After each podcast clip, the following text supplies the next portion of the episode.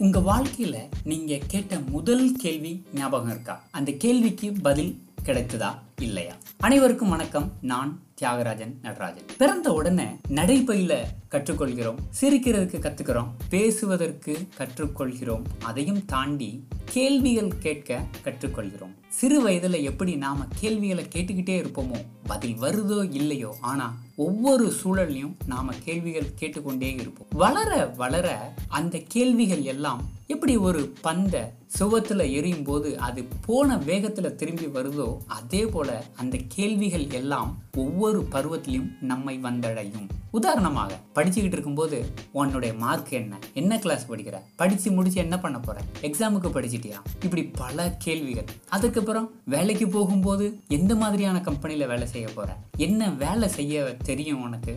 Interview இப்படி பல கேள்விகள். அதன் பிறகு கல்யாணம் குழந்தை. இப்படி கேள்விகளால் சூழப்பட்டுள்ளது தான் இந்த உலகம். இன்னும் சொல்ல போனா இந்த உடம்பே உள்ளுக்குள்ள ரத்தமும் நரம்பும் ஓடுதோ இல்லையோ நிறைய பேருக்கு கேள்விகளாலே இந்த உடம்பு செய்யப்பட்டிருக்கு அப்படிங்கறது தான் சொல்லுவோம். ஆனா இவ்வளவு கேள்விகளுக்கும் பதில் இருக்குமா இல்லையா? ஒவ்வொரு கேள்விகளுக்கும் பதில் தேடி கண்டுபிடிப்பது தானே வாழ்க்கை. இந்த வாழ்க்கையில் ஏற்படுத்தக்கூடிய இந்த காயங்கள் வலிகள் சூழ்நிலைகள் இப்படி பல கேள்விகள் பல மனிதர்களை நம்ம சந்தேகப்படுத்த கூட செய்யும். எப்பவாவது உங்கள் நண்பர்கள்ட்ட நீங்க காமெடி அல்லது ஏதாவது ஒரு ஜோக்கு சொன்னதுக்கு அப்புறம் அவங்க சரிடா இப்ப ஜோக் என்ன? அப்படின்னு கேட்பாங்க. இந்த கேள்விகளால் கூட நாம் நிறைய அவமானப்பட்டிருக்கோம் என்னடா நரமுடி வந்துடுச்சு போல இருக்கு. என்ன இவ்வளோ குண்டா இருக்க? ஏன் இவ்வளோ ஒல்லியா இருக்க? உருவத்தை வைத்தோ வாழ்க்கையினுடைய செயல்பாடுகளை வைத்தோ அல்லது செய்யும் செயல்களை வைத்தோ பல கேள்விகளை நாம் எதிர்கொள்கிறோம். ஒரு சில நேரங்களில் இந்த கேள்விகள் நம்மை அடுத்த கட்டத்திற்கு அழைத்து செல்லுமா? அல்லது அந்த கேள்விகள் நமது வாழ்க்கையவே முடித்து கொள்ளக்கூடிய அளவிற்கு நாம் நெருக்கடிக்குள் தள்ளப்படுவோமா?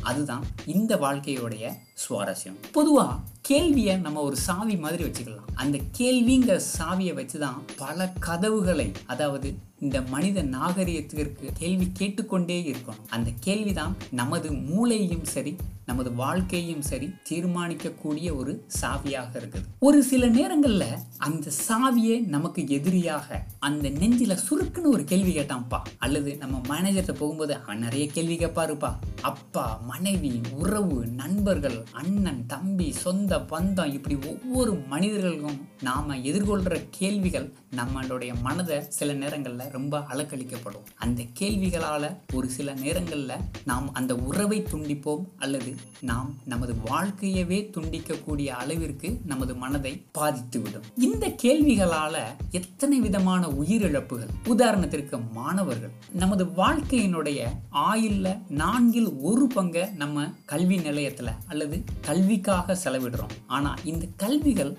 நமது வாழ்க்கையை எப்படி வாழ வேண்டும் அப்படின்னு கத்து தருதா? அப்படி கத்து தரவில்லை என்றால் அது கல்வியே கிடையாது. தேர்வில் ஜெயிக்கலன்னா கூட ஒரு சில மாணவர்கள் எடுக்கக்கூடிய முடிவு ரொம்ப சோகமயமாக இருக்கும். அதே போல விவசாயிகள் கற்றறிந்த மேதைகள் குடும்ப சூழல்ல தவிக்கக்கூடிய பல மனிதர்கள் இந்த ஒரு நிலைக்கு ஆளாயிடுறாங்க. இந்த மாதிரியான கேள்விகளை நாம் எதிர்கொள்வது எப்படி? அந்த கேள்விகளுக்கு பதில் தேடவோ அல்லது அந்த கேள்விகளையே கடந்து போகக்கூடிய அளவிற்கு நாம் நம்மை பக்குவப்படுத்தி கொண்டு இந்த சமுதாயத்தில் மேலும் பல மேலும் பல உயரத்தை நாம் தொட வேண்டும் அப்படின்னா காலத்தை இந்த கால ஓட்டத்தை நாம் இயல்பாக கடந்து கொள்ள வேண்டிய மனதை நாம் பெற வேண்டும். அதற்கான வழிமுறைகள் என்ன? ஒருவேளை நமது கலையாக கூட இருக்கலாம். ஒவ்வொருவருக்கும் ஒரு திறமை. அதை நாம் கண்டுபிடித்து அந்த திறமையினுள் நாம் மனதை புகுத்தல் அது ஒரு வழியாக கூட இருக்கலாம். ஏன்னா வாழ்க்கை எப்பொழுதுமே எதிலையாவது ஒரு புனைவோ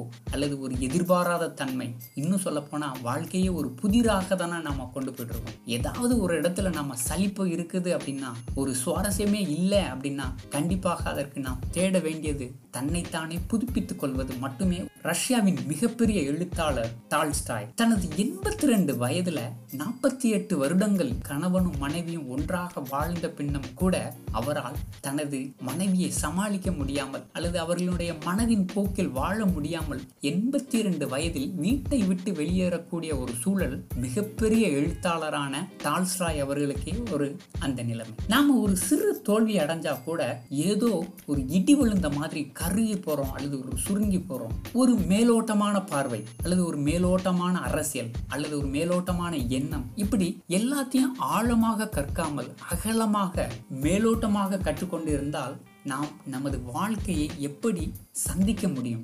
எந்த இடத்தில் ஆழமாக சிந்திக்க வேண்டுமோ அந்த இடத்தில் கண்டிப்பாக சிந்திக்க வேண்டும். எந்த பிரச்சனையை கடந்து போக வேண்டுமோ அந்த பிரச்சனையை கண்டிப்பாக கடந்து போக வேண்டும். அதைத்தான் திருவள்ளுவரும் கூட அஞ்சுவது அஞ்சாமை பேதமை அஞ்சுவது அஞ்சல் அறிவார் தொழில். அறிஞர்கள் மட்டுமே அஞ்ச வேண்டியதற்கு அஞ்சுவார்கள். அதாவது எந்த விஷயத்திற்கு அஞ்சணுமோ பயப்படணுமோ அந்த விஷயத்திற்கு கண்டிப்பாக பயப்பட வேண்டும் அப்படிங்கிறாங்க. அவர்கள்தான் அறிஞர்கள். சிந்திக்க தெரியாதவர்களை மன்னிக்கலாம். ஆனால் சிந்திக்க மறுப்பவனை மன்னிக்கவே முடியாது. இந்த உலகம் இந்த பிரபஞ்சத்தில் ஒவ்வொரு நாளும் எழுதப்படாத பல புத்தகங்கள் உள்ளது. அதை கண்கள் வழியாக காதுகள் வழியாக அதை உள்வாங்கிக் கொண்டு இருப்பவனே சிறந்த அறிவாளியாக இருப்பான். அனுபவம் என்ற சக்தியை உற்பத்தி செய்து கொண்டே ஒவ்வொரு நாளும் நாம் இந்த உலகை வெல்வோம். இந்த மனித வாழ்க்கையை வேறு ஒரு தளத்திற்கு இட்டுச் செல்வோம். முடிவில்லாத சிந்தனையுடன். நன்றி. வணக்கம்.